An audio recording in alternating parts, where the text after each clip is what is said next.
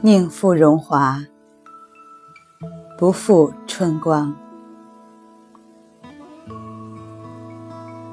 杜少卿有句让人心动的情话：当妻子这厢问他，朝廷叫你去做官，你为什么装病不去？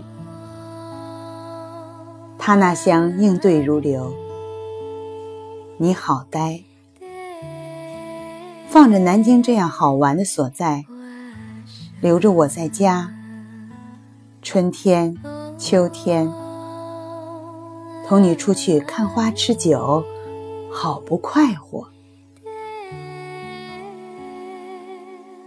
温柔软语加款款情意尚在其次，那言辞里锋芒乍现的潇洒自如，怎能不令人？怦然心动，能写出杜少卿这般人物的吴敬梓，其实也是一样。他推了巡抚的举荐，称病辞却博学鸿词科的廷试，遇皇上亲临南京征召时，躲在家里翘脚高卧，宁负荣华。清寒困顿，乡里传为子弟戒。在时人眼中，吴敬梓应该是个败家子儿，但他将荣耀留在了他的笔端。《儒林外史》是他的成就，数百年后仍然熠熠生辉。何为胜负？何为成败？令人感慨良深。拒绝一种通行的生活方式，寻找属于自己的轻松愉快。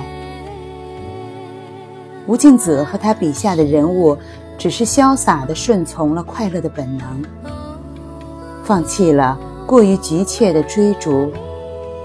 尘心不起，事虑无忧，是真名士自风流。有一首喜欢了很多年的诗，我随意的抄在笔记本上，偶尔翻开来看看，总会有微小的喜悦的种子静静发芽。买只牛儿学种田，结间茅屋向林泉。也知世上无多日，且向山中过几年。为吏为官终换客，能诗能酒总神仙。世间万物俱增加，老去文章不值钱。